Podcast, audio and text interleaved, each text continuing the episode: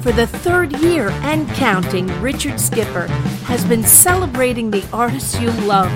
Richard Skipper is all about celebrating life, art, and his guest body of work. Please join us while he showcases these diverse and talented individuals. Here's Richard Skipper. Happy Friday, everyone, and welcome to the latest edition of Richard Skipper Celebrates. Before we start today, I want to take a moment uh, to acknowledge the life, the career, uh, and the body of worth of Anne Heche. A lot of people are commenting about her life and her career online right now. But as you all know, those of you who follow me and those of you who watch my shows, when I say at the end of my shows to reach out to those that you love, uh, it's not lip service. I mean it. Imagine if a month ago, the outpouring of love that is being shown for her today on social media was being shown throughout Twitter and Instagram with the photographs and everything, perhaps it would have changed the trajectory of her life. And I don't want to start out on a negative note today because I'm all about celebrating and I want to celebrate her life. But I think it's important that we take the time to celebrate each other instead of waiting until someone passes away. And then everybody cannot wait to get to their computers to go on and start writing about these people. And I've seen people rush to their computers today who I've never seen write anything about her. I've never seen a comment about her. I've never seen anyone comment on her film work. I've never seen anyone talk about any of the work that she's done or anything. But we do this, I don't know what it is in our nature that everyone is so quick to reach out to do those things after someone passes away. And we need to take the time to do this each and every day with those that are around us. And uh, that is my lesson for everyone out there today. And um, I hope you can hear this. Uh, what yeah, that it's it's something that I preach, I talk about. Um, everyone says, I'll do it tomorrow, I'll get to it next week. This is it, everyone. I went last week, and I've talked about this before, uh, to see one of my favorite entertainers, Suede. And she talked in the show about how we all uh, think about our lives as something that we're going to do out there. Um, you know, when I get that husband or that wife or uh, the girlfriend or the boyfriend or the new job or uh, that interview that I really want, or I get uh, 50,000 followers or viewers on my show, uh, my life is going to be so much better. Uh, and this is it. This moment that we have right now is all we have. So let's all take a deep collective breath and let's celebrate what we have right now. And on that note, I want to start out by celebrating. I've got a couple of very good friends waiting in the wings today, and we're going to celebrate National Vinyl Day. Uh, vinyl records, that is. Uh, get your minds out of the gutter, a few of you. Um, I love vinyl records. I miss the days, don't you miss those days of going into a record store and going through the bins? And there was something, it wasn't just that round album. It was the artwork. It was everything that went into putting that out there. When you would hear about a new album that was coming out, you could not wait for that album to come out. And I heard on the news this week that a new library has opened in Brooklyn. It is a vinyl library where you can go and you can actually check out vinyl albums. Uh, you can check them out, you can bring them back, and it is just an amazing thing because I love albums. I want to talk about uh, two vinyl albums uh, that helped shape my life. Uh, I've got a stack of them sitting on my desk right now. But the first one is the very first album that my parents bought for me. Uh, which and one of my guests tonight we're going to uh, today uh, talk about that uh, which shaped my life. You know, I grew up, uh, those of you who know me, uh, as a product of 1960s and 70s television. And part of that product, being a product of 1960s and 70s television, was the fact that every year I lived, I ate, that I breathed, I could not wait. I the anticipation of waiting every year for the Wizard of Oz to be shown on television was something that I just could not wait for. I was eight years old.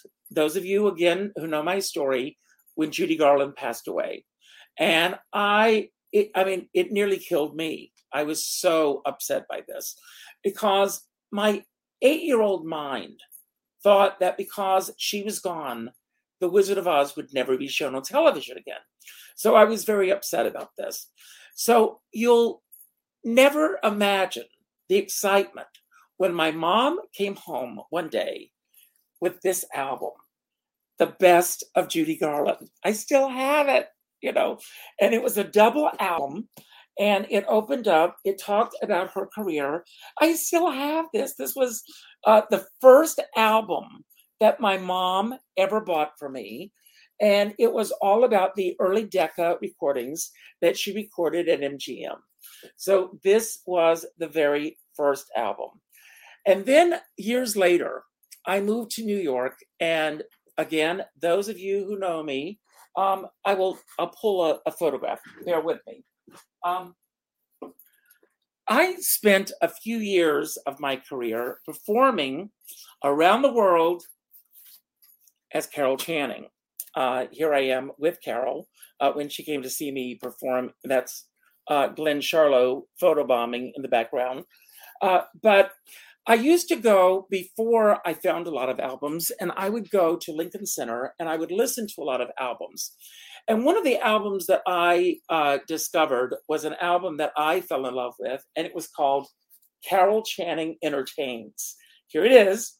And this album, again, opens up and it has, uh, you know, a little booklet in it. I mean, these were keepsakes that you would get. And here are photographs of Carol in the recording studio and everything. But one of the songs that Carol recorded on this album was a song called Widow's Weeds. And it was written by Ervin Drake. And so I am on this mad quest to do this song in my show. And he was still alive, and I didn't want to do the song without his permission. So one night I go to the Algonquin. I go to the Algonquin to see Mark Nadler. And who was in the audience but Edith and Ervin Drake? And so the next day, I called Mark Nadler and I said, I would love to get in touch with Ervin Drake. He gave me Ervin's number. I called Ervin. I said, Hello, Ervin Drake. My name is Richard Skipper. I perform as Carol Channing, and I would love to perform Widow's Weeds in my show. Ervin said, I've never heard of you. Are you any good? I said, Well, that's something you'll have to ask others. He said, I will. And he hung up on me. He called Mark Nadler. He called a few other people. He called me back and he said, I hear you're pretty good. I want you to do the song in your show. Not only do I want you to do the song in your show, but I'm going to write special lyrics just for you. And not only did I do this song, which went on and on and on forever, but he wrote special lyrics for me to do in that song. So for years, I would perform this song in the show. Uh, and Edith and Ervin Drake would always be sitting in the front row and they would bring friends. And you can imagine years later, manifestation, whatever you want to call it, there I am performing one night with Edith Drake, Ervin Drake, Carol Channing, all sitting in the audience as I am performing Widow's Weeds. So I've got two very special friends waiting in the wings tonight. I'm going to bring them on. I'm going to bring them on together tonight. Uh, the first is Conor Grant, uh, who has a birthday on Sunday. and Conor has a show called The Garland Gab. Uh, all of June, I devoted all of my shows to Judy Garland. And I brought uh, Conor and his cohorts, which we're going to talk about in a moment, on our show to discuss uh, Judy Garland and their podcast and how this came about. And they returned the favor. And they brought me on their show to discuss one of my favorite episodes of the Judy Garland show. And that was the episode with Liza Minnelli. And not only do we have Conor on the show, but we also have Charlotte Libov on the show, who has her own uh, YouTube, uh, well, Facebook channel. Uh, is it a channel or no? A, it's a Facebook group. It's a Facebook group. A Facebook called, group. It's called. Let's all do it together. Sing out, and uh, it's all about uh, just celebrating each other, spreading the music around, whatever. And uh, Charlotte, you do such an amazing job spreading the music around. So I'm thrilled that both of you are here today. And um, let's start with you, Charlotte. What was the very first album that you recall ever getting?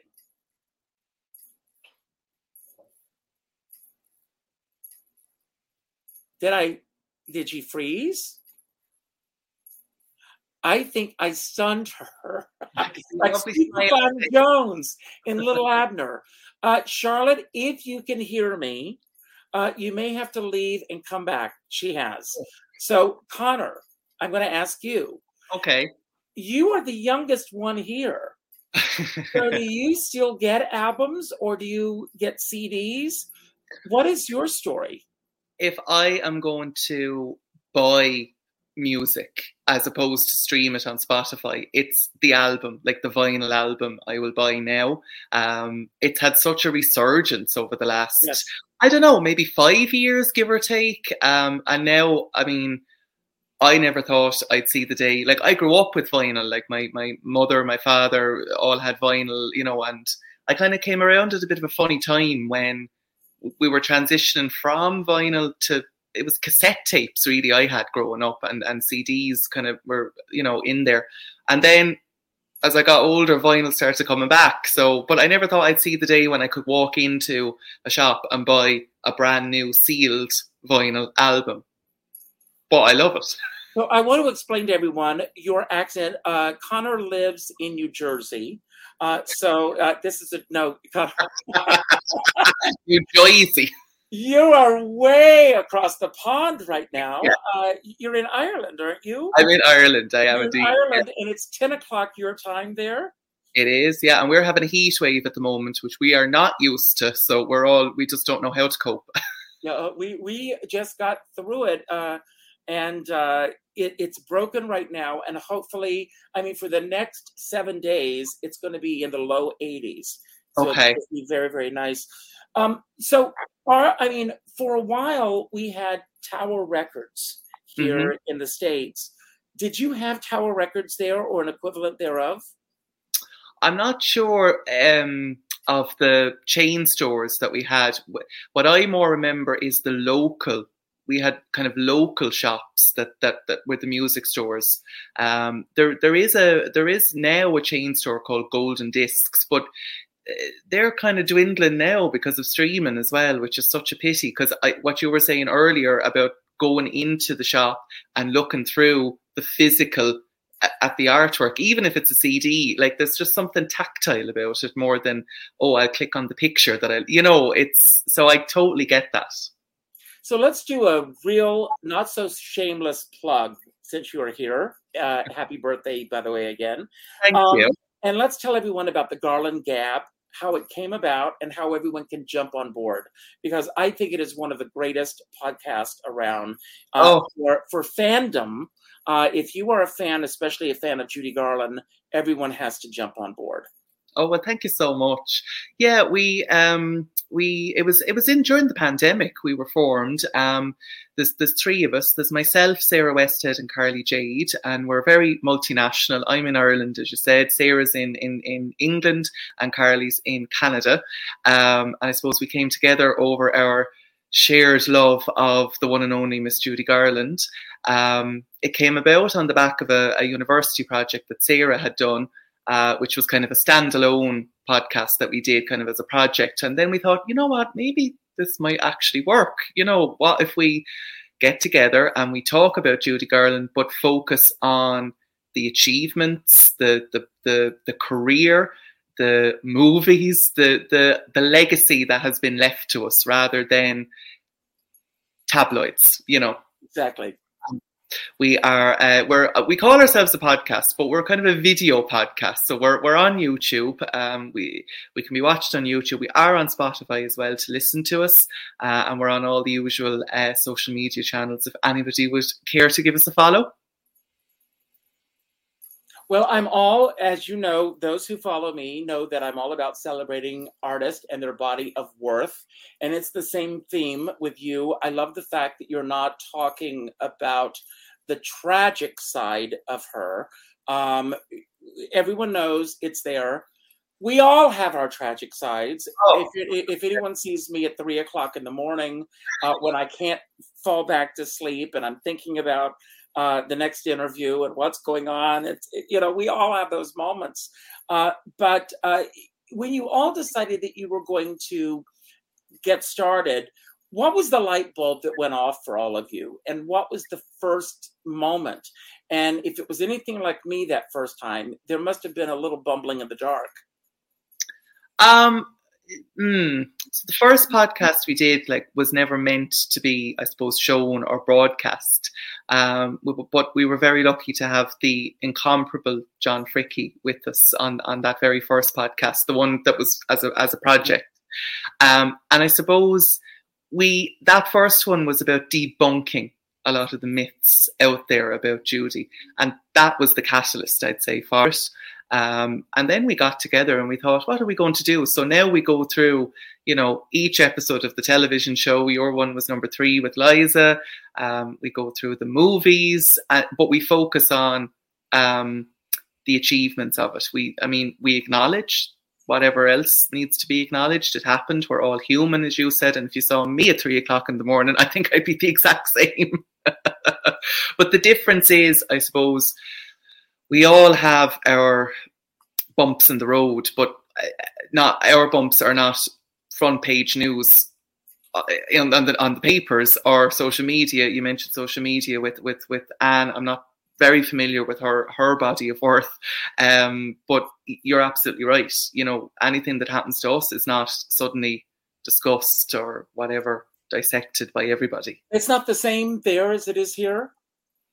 In which? Uh, you know, in terms of uh, front page news with uh, with. Oh. No, uh, you know it's interesting because the Irish press, I would say, are not too bad. I suppose the the Irish newspapers, press wise, would be very kind of factual, and it would be um, broadsheet, the big ones. Does mm-hmm. that? Mm-hmm. Yeah, yeah, it would be that type of thing. The tabloids uh, is a little bit more of a British thing, an English thing.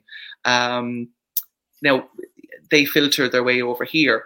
Um, so yeah, like it does happen. You'll see the headlines of, of such and such a thing. But I, to be honest, I don't really buy the newspapers or pay much attention to them. You know, um, there was a very famous, um, I suppose, um, I won't say incident, but a, a, very big thing that was being discussed over a, a lady called Caroline Flack, um, who was a British uh, TV presenter um, who she, she took her own life. Oh. Um, to do with online, I suppose, bullying and abuse and a whole lot of different things and all of that. But in the wake of that, there was this whole kind of be kind movement, hashtag be kind movement. Um, and it's interesting that, you know, we had all that, and yet there are still people that are getting unfairly criticized or attacked or whatever on social media. It's very it's very good, but it's very dangerous in other ways. Well, I mean, Charlotte, I think, is making her way back. So we'll bring her back here and we'll get to you in just a second, Charlotte. And hopefully you will not disappear again. But I want you bring up a very interesting point, Conor. And I want to bring this up as well. Um, our political scene, which is off the charts here in the States, um, is it picked up as much in Ireland as, uh, as it's too much for us? Do you get a lot of that in Ireland as well?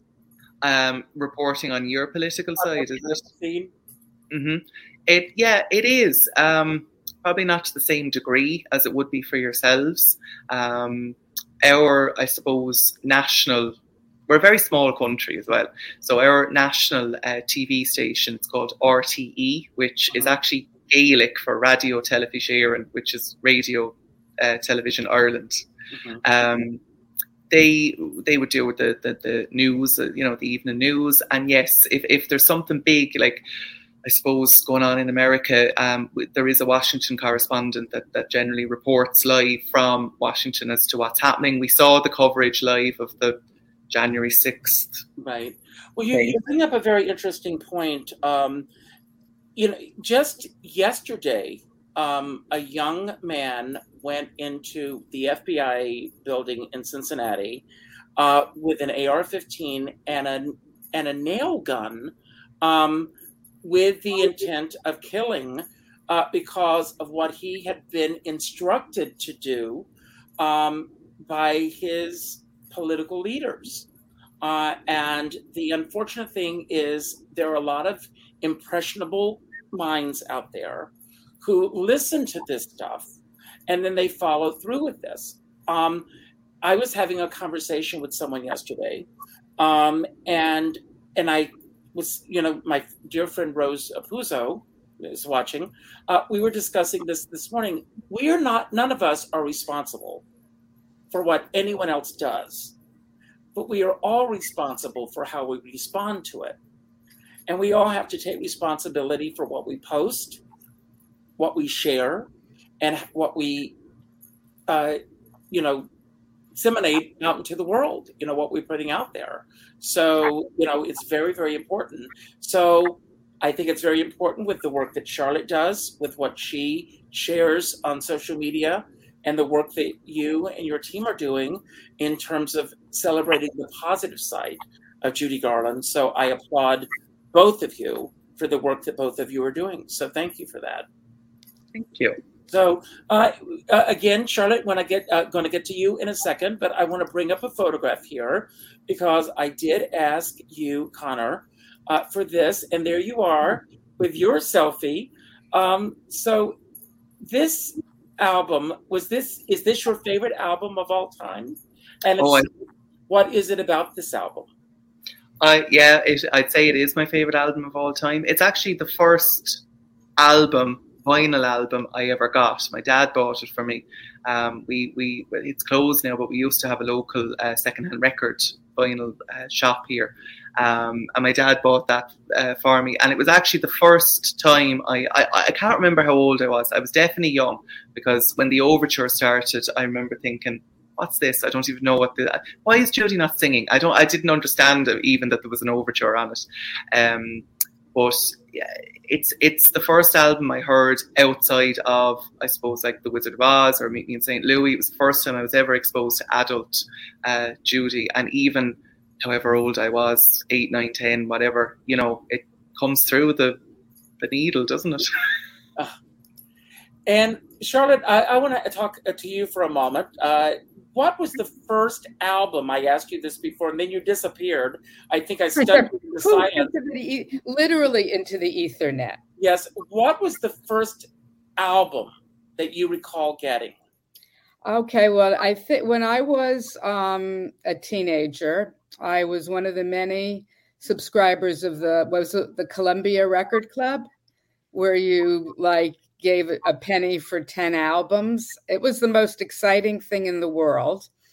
And of course, Broadway cast albums were my favorite. And I believe it was Flower Drum Song. That was my very that was my very first album. I can see it in my mind's eye. And of course I can see West Side Story. And interestingly enough, um, when I think about albums of my past, my father was a big John Philip Sousa fan, and I can see the that album cover too. And I think that's one of the magic of vinyl is that is those big, colorful, like that um, that Carol Channing album that you showed at the beginning, Richard. That's unbelievable. I mean, that should be on a wall. The, the this was artwork. It was artwork yes that you know that i think that is absolutely part of the whole the magic that um vinyl still holds for us so i have to ask you charlotte I, you and i are pretty much in the same age range mm-hmm. um, and uh, you um, did you get in trouble with the columbia house because i, I did i don't remember I know people did. I, I know a lot of people did because you know they lured you. They lured you with that with that offer. Uh, let but me explain to you, Conor, and to I don't remember. um, you would get these things. They were uh, in inserts in magazines, in newspapers. Uh, you, you could miss them, and it was a uh, it was Columbia House, and uh, for a penny, they would say you could get up to like fifteen albums, and of course it was a ruse to get you to start buying albums. And once you signed up, and they got a sense of like nowadays um, all i need to do is to say out loud something that i like and my device i will not mention the name picks up this and then i start getting ads on my computer. Uh, i don't know if this happens with both of you yeah, but it happens to me all the time.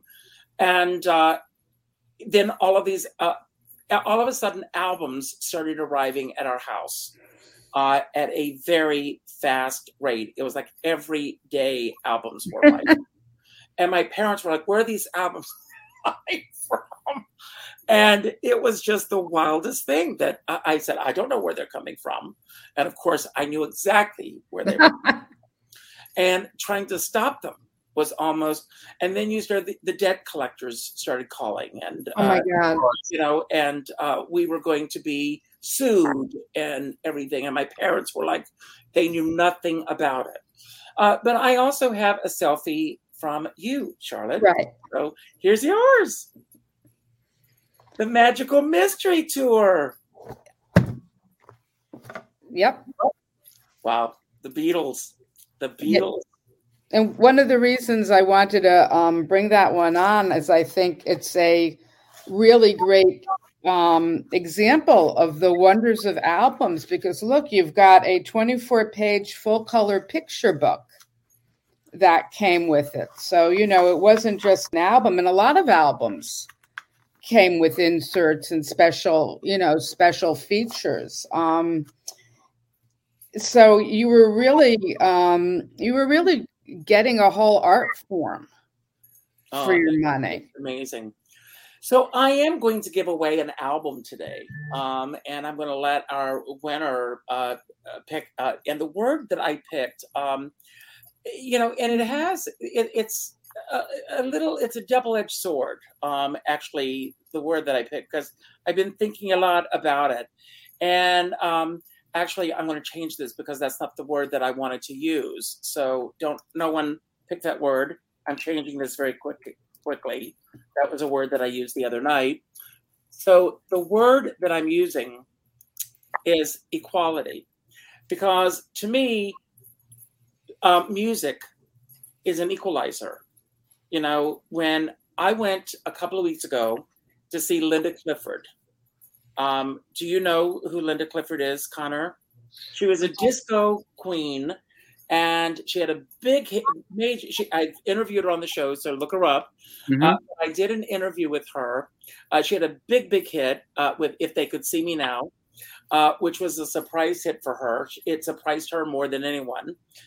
And her and Martha Wash, and uh, you know, it was a whole evening of disco music, and it was at Joe's Pub here in New York, and I felt it had been a long time since I had gone out and felt that kind of energy in a room.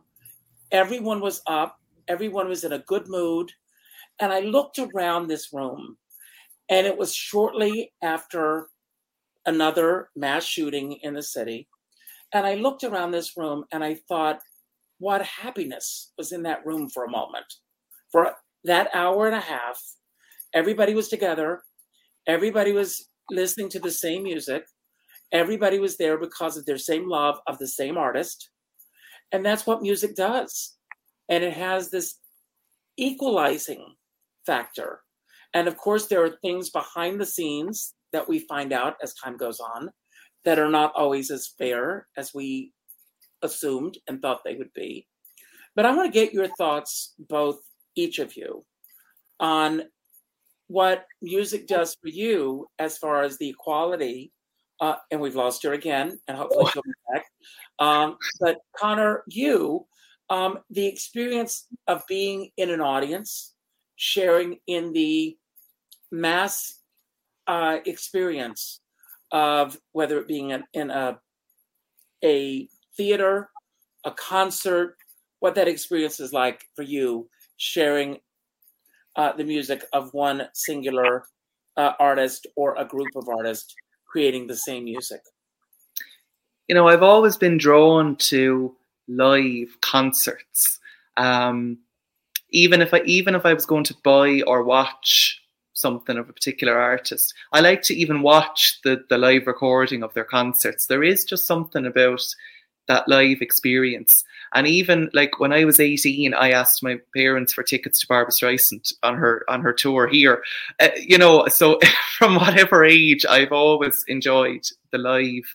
And luckily, a lot of big names and legends have have, have come here between Barbra Streisand. We, my dad and myself went to see Tony Bennett. Um, so there, there absolutely is. There's something. But can I just say that the I don't know if you've noticed, even I suppose in theatre um, settings, the, the etiquette seems to have disappeared a little bit when it comes to these events. Because what annoys me a bit, and the most recent big concert pre-COVID that, that I'll respond to that in a moment. Go ahead. Okay. Um, the most the, the, re, the most recent big concert I saw pre-COVID was was her Highness Cher. Um, oh. And her, her, tickets were not cheap, let me say. I went, I know, I know. Yeah, uh, it was the, the Mamma Mia, the Here I Go Again yes, tour. Yes. Um, fabulous. But like the seats where we were sitting were 120 euro. And so there was two of us, so 240 euro. Um, I couldn't understand that people have paid this money to wander in and out to get more drinks sit up, stand or stand up, sit down, and then sing along with Cher. And I'm like, hold on, this is not a sing along. I haven't paid 120 euro twice for two seats to hear you badly sing Believe. I want to hear Cher sing. but I think, you know, but uh, unfortunately, that's the experience that people have when they go to a concert now. Yeah, I don't know. Am I, is that bad? I don't know. I think that what you the experience that you desire going to a concert is very different from what the mm. average concert goer wants now and i've experienced that too i i mean i went when i went to see Barbra streisand for the first time uh, that i was seeing her live for the first time was it was her first big comeback concert and it was at madison square garden mm. and a friend of mine was working for Roslyn Kind and was able to get excellent seats for us mm-hmm. at a very reasonable price for us, even though they were expensive seats. And we were 12th row center. And mm-hmm. we were so we were there was a, a gap between our seats and the seats in front of us. So they made an announcement that no one would be seated after the show started, if only because what's going on outside the performing arena is the Barbra boutique is going on. So people are buying their Barbra mugs, they're buying their Barbra uh, posters, their Barbra albums, everything. So the concert starts, the overture is starting, and this group of people come in and they sit down in front of us and they're they've got their bags they're everything. And i just wanted to immerse myself in the music. And i am sitting there and i'm not ashamed to say i'm crying because i it was an emotional experience for me. Yes a dream come true. And of course at that time i never thought i would ever have the opportunity to see her again although i did see her many times after that. But i thought at that time that would be it so I am sitting there, and then after she finishes singing her opening song, as if we never said goodbye, and this guy says, I'm going to go get a hot dog. Does anybody want a hot dog? And he starts taking hot dog orders from the rest of his group. And everybody is like, well, I want mine with relish. I want mine with sauerkraut. I want mine with mustard. And excuse me, they're being very loud about this. And I am sitting there uh, not believing what I'm seeing and experiencing. And so he goes, and once he left, I thought, good, it's going to be quiet. But then he comes back, and there's the whole getting it to the right people. So that's all going on. And as that's all going on, excuse me, um, uh, and then during intermission, I went over to him and I said, I please, I do not want to be rude at all. But I paid a lot of money for these tickets and I'm having trouble hearing her because of all the uh, noise that's going on here. And his response was, Well, we paid a lot of money too. We can do whatever we damn well please. And I said, Well, if you don't think she can hear this, you're mistaken. And he said, She's getting paid a lot of money. She can deal with it. And it all boils down, and this is the unfortunate thing that we have created. Not only, obviously, it's happening everywhere. I thought it was an American issue, but what we have created is a sense of entitlement. Oh, yeah. And so when people go to a concert or a show, it's all about their sense of entitlement. And I mean, it's the same thing with COVID vaccines, it's with uh, how to react going into a restaurant, uh, standing in line. What happened to thinking about your neighbor thinking about the people in front of you, thinking about the people behind you, and how it affects them. Charlotte, we're talking about protocols and concerts. And uh, oh, yes. Yes, that's a good topic. Yes. So, what are your thoughts? Well, um, I agree with you that um, I think I think it ties into what we've talked about before, which is the end of civility. That um, that people don't want any rules and they want to do exactly what they want when they want to do it. And um and like you said um nobody cares about their neighbor. You know i wrote a book about covid at the beginning of the pandemic and i worked really really fast because it was, you know, I thought that, I mean, ludicrously, in retrospect, the book was published in July of 2020. I had gotten my um, manuscript out in, in in May, and I thought that we had missed the whole window because in my mind, I thought that once the vaccines were distributed, everybody would just line up and everything and the pandemic would be over of course that was just the, you brought that up vaccinations that was just the beginning and we really saw that people really didn't care about their neighbors and they didn't care about their neighbors kids um, they you know, just righteously a... wanted to do what they wanted I the mask wearing. Oh, go ahead. I'm sorry. Sorry, I cut across to you. And the mask wearing. People, I'm not wearing a mask. I don't want to wear a mask. Well, it, it's for everybody, you know. Yes. Um, there is. We have a neighbor uh, who has uh, a flag hanging in front of his house, and it's a very offensive flag uh, with an expletive on the flag about our current president. And uh, I called our town supervisor, who is of a different political persuasion than I am and I said to her, if he had a, you know, anti uh, Biden flag or a pro Trump flag, I wouldn't have any objection to that. Um, it's the language that's on the flag. When there are children standing in front of his house waiting for the school bus every morning, and this is what they see every morning. I've lived on this street for 31 years and I've never seen that kind of hatred on my own street. And I said, and it saddens me.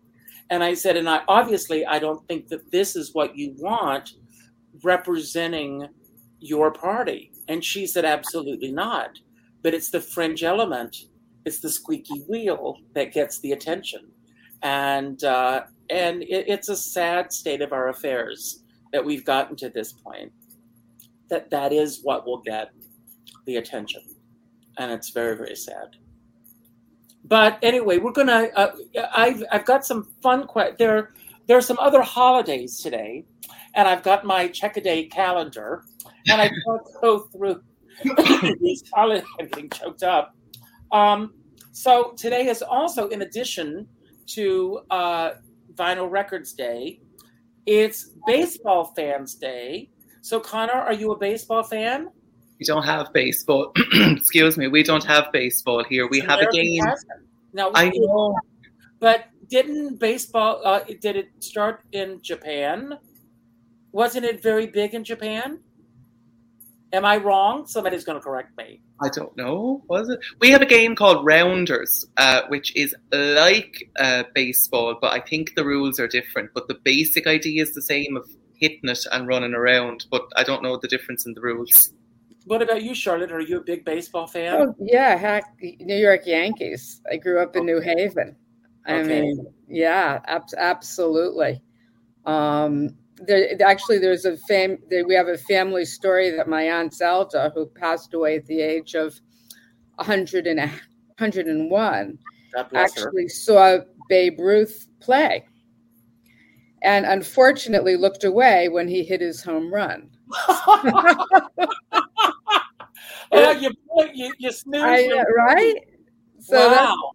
that's but yeah no anything that involves you know cracker jacks and and and going out and, and a family activity you know when i was a kid sure absolutely i was right there Wow. Uh, today is also uh, IBM PC Day. So, Charlotte, are you an a, a PC person or a Mac person? well you know i hate to malign apple because i've gotten kicked off twice of this broadcast Not by me, though, everyone. so it's dell it's dell i use dell Okay.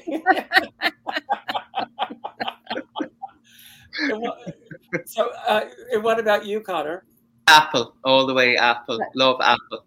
I was Apple, Apple. always a PC person, but I I converted to Mac, which I love. Although I have had issues, uh, but uh, I I'm very happy with it. Uh, Conor knows because the day that we did the show, Yeah. uh, it was the it was the first day that I was with a temporary computer, and uh, God bless your patience because everything that could go wrong went wrong. Do you Um, remember those Macs, the the big ones in in the different colors that were see through? oh the, the the raspberry and the blue Yeah. the, tur- the turquoise blue we had everything do you remember when god forbid a fatal error occurred do you go back that far where you had a little you had the little thing of dynamite Yes, then Not that on the you knew, I didn't. you knew it was all over We had the blue screen of death, but on The the, blue PC. screen of death. before. Yeah, yeah. Oh my God, that was a nightmare, an absolute nightmare to get that. So um, it is also National Julienne Fries Day. So Julienne Right fries, yes, yes, like French fries, Julienne fries, yes, Huh. Oh, oh, wow. it has a special day. Yes. It has a- not just french fries. No, no Julienne French fries. Yes, yes. i love it. I'm going to confuse you both completely now because do you know what we call French fries here? what? Now this is a big day at Mar-a-Lago because it's National Kool-Aid Day. oh. Oh, so bad I don't even remember the last time I had Kool Aid. I probably had it at a, at a baseball game. Uh, uh, uh, Conor, do you do Sorry. Kool-Aid? no, we did, but because I, was in Florida uh, about 20 years ago and I have a vague recollection of this grape flavored. Is that like a powder thing that you Yes. put water into? Okay, that was it. But I, I, I have not had that. My we, it was always and it was always grape. It was always grape Kool Aid when I was growing up for whatever reason. Um, this is something I am definitely not. It's National Middle Child Day.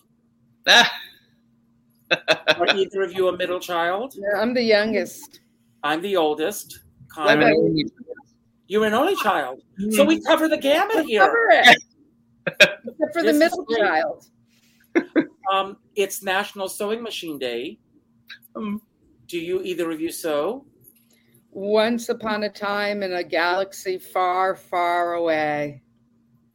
Uh, I have so- a sewing machine and I did learn at school, but I haven't done it in a very long time either.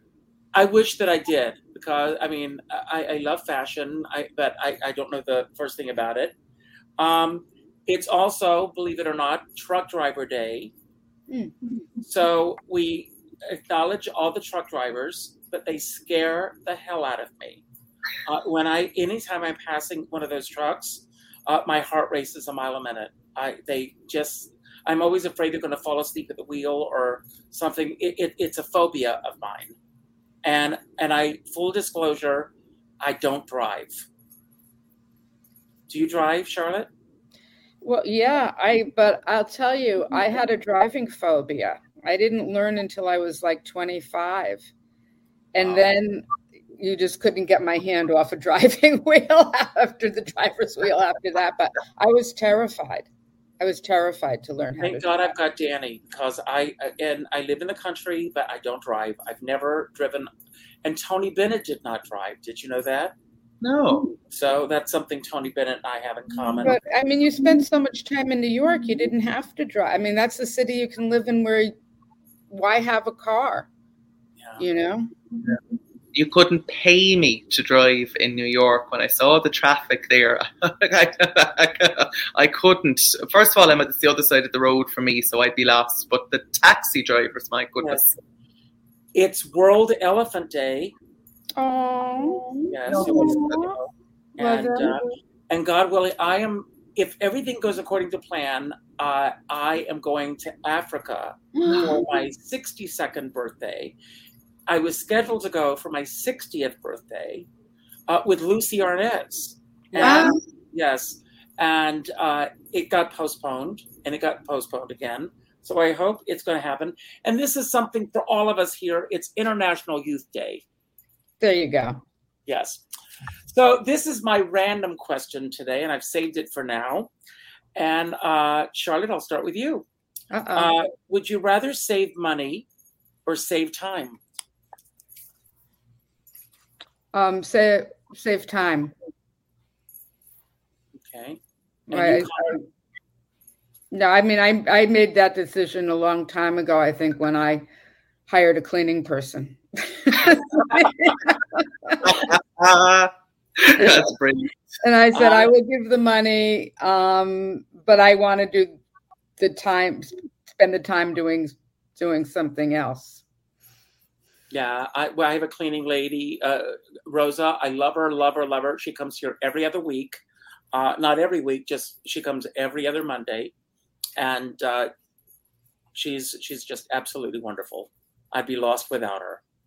So that's one expense that is worth it. And what about you, Conor? Money or time? I think for at the moment I'm going to say money because we have we've just bought a house. Hopefully it's closing the end of this month. And as we know, that's a bit of an expensive thing. So I think for the moment my answer would be to save money. okay. And this is a uh, a, a, task for uh, both of you. Um, how can you create more space to be more vulnerable?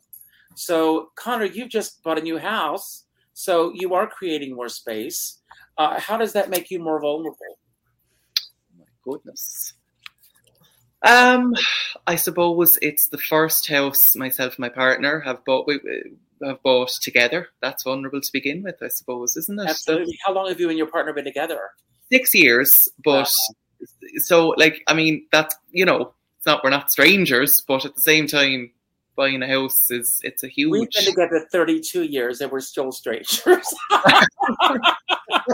no, I, I always say to him, and I say it to his face. I said, when the day happens, and hopefully not for a long time, and he passes on, and he gets to the pearly gates. St. Peter is going to meet him at the gates and he's going to say, Here's your purple heart. Yes, because he puts up with a lot with me, and he is a saint.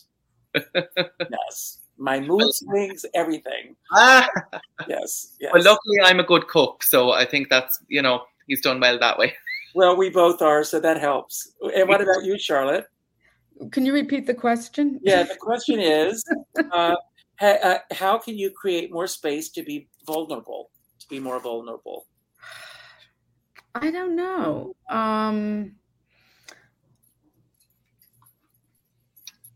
I think it's by possibly spending more t- time with fewer people and um, relating to them on a deeper level.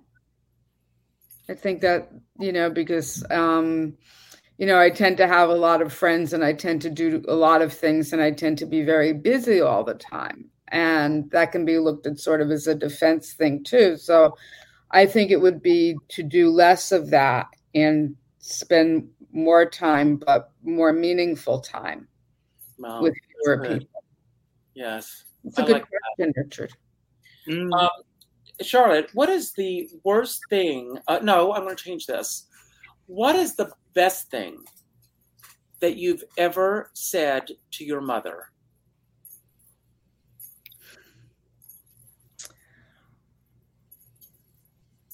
Um, I mean, I don't think I I still told her I loved her as much as I should have. Um, but I did always tell her how proud she made me.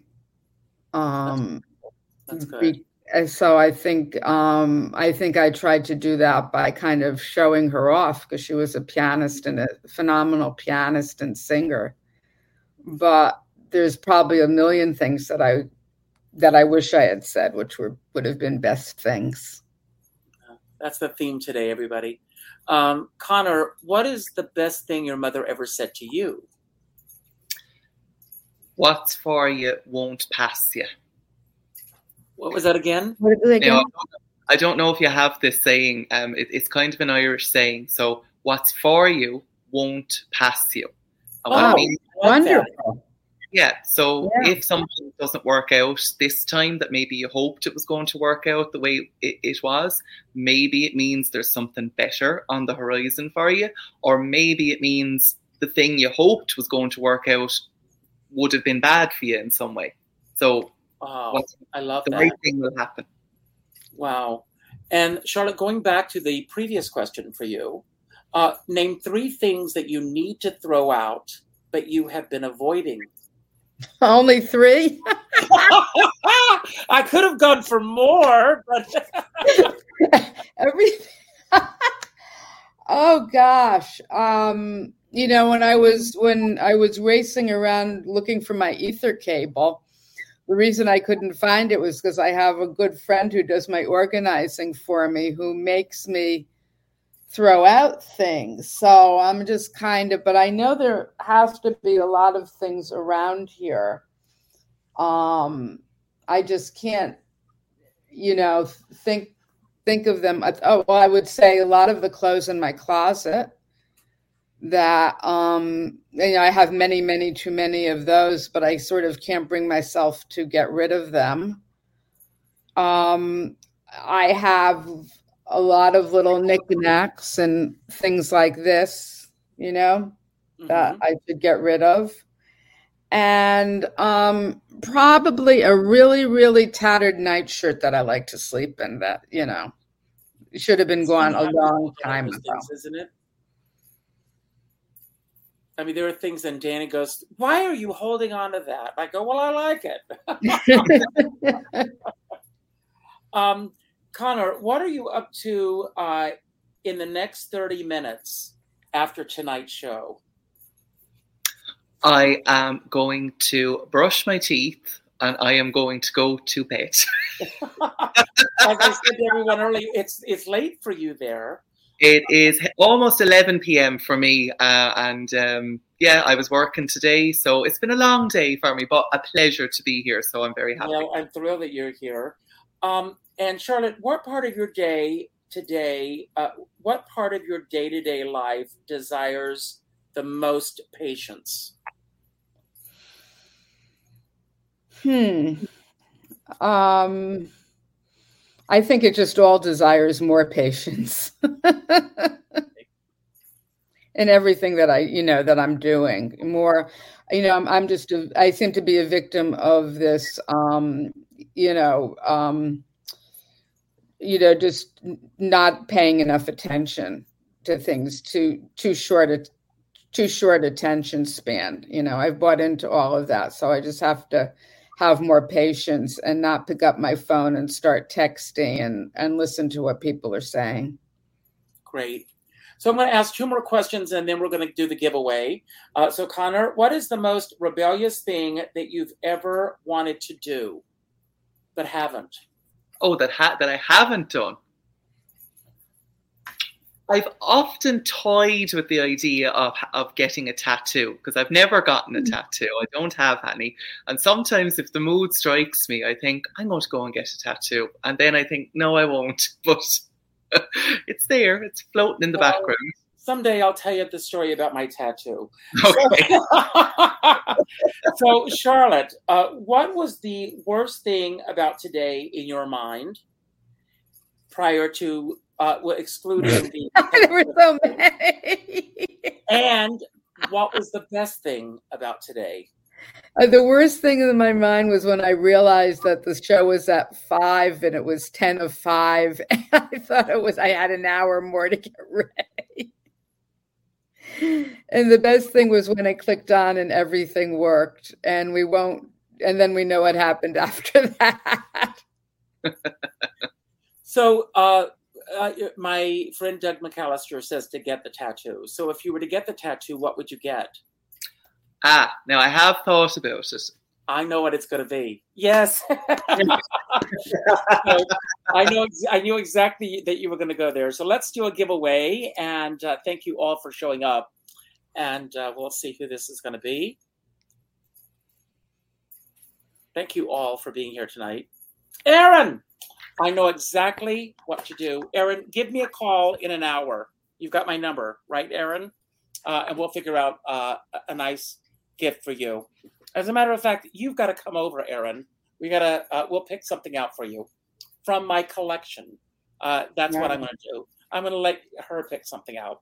So anyway, I want to thank you all for being here. Uh, I'm going to remove this for a moment.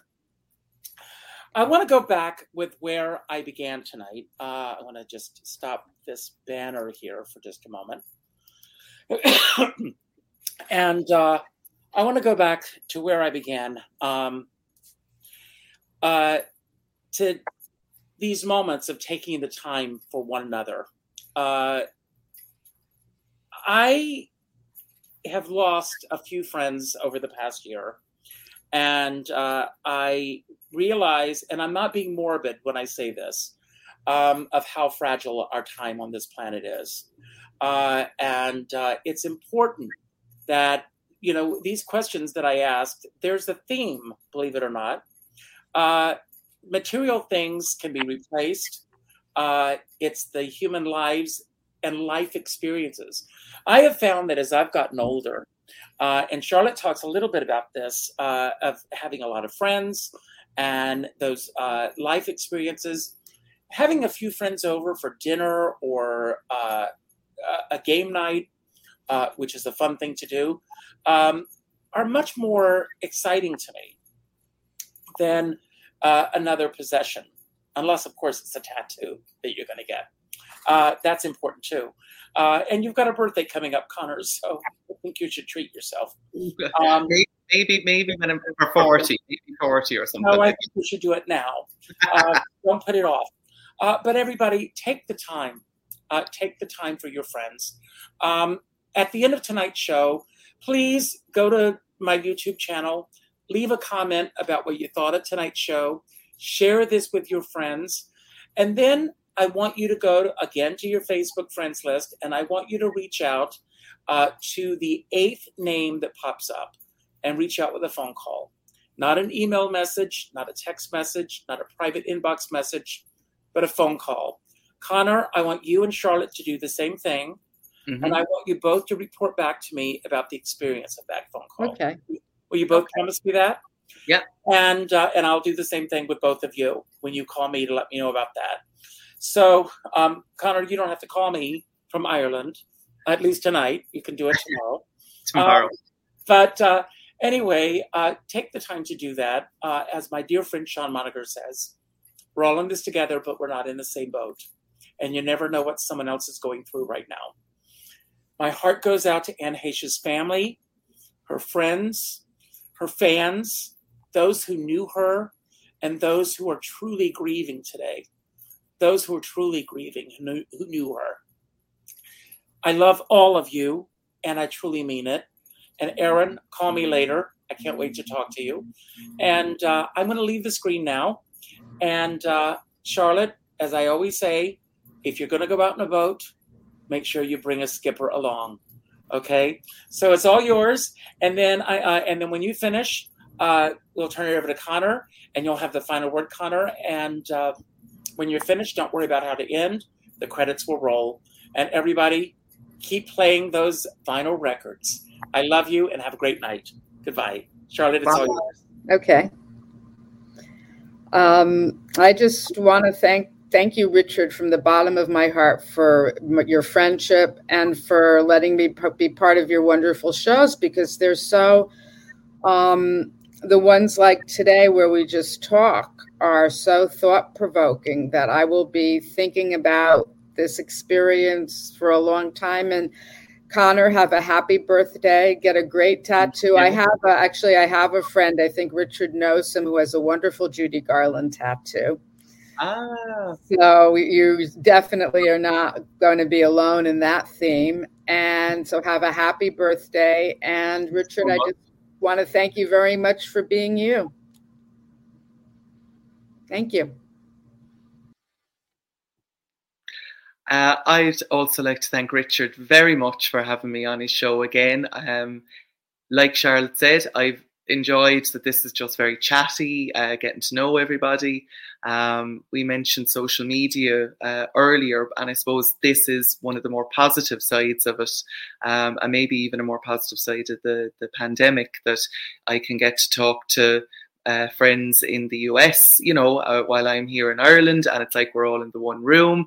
Um, so that's really nice. Um, I echo everything that that Richard has said, and uh, I suppose I'll end on uh, re-quoting my mother in saying that uh, what is for you won't pass you. Thanks very much. Bye.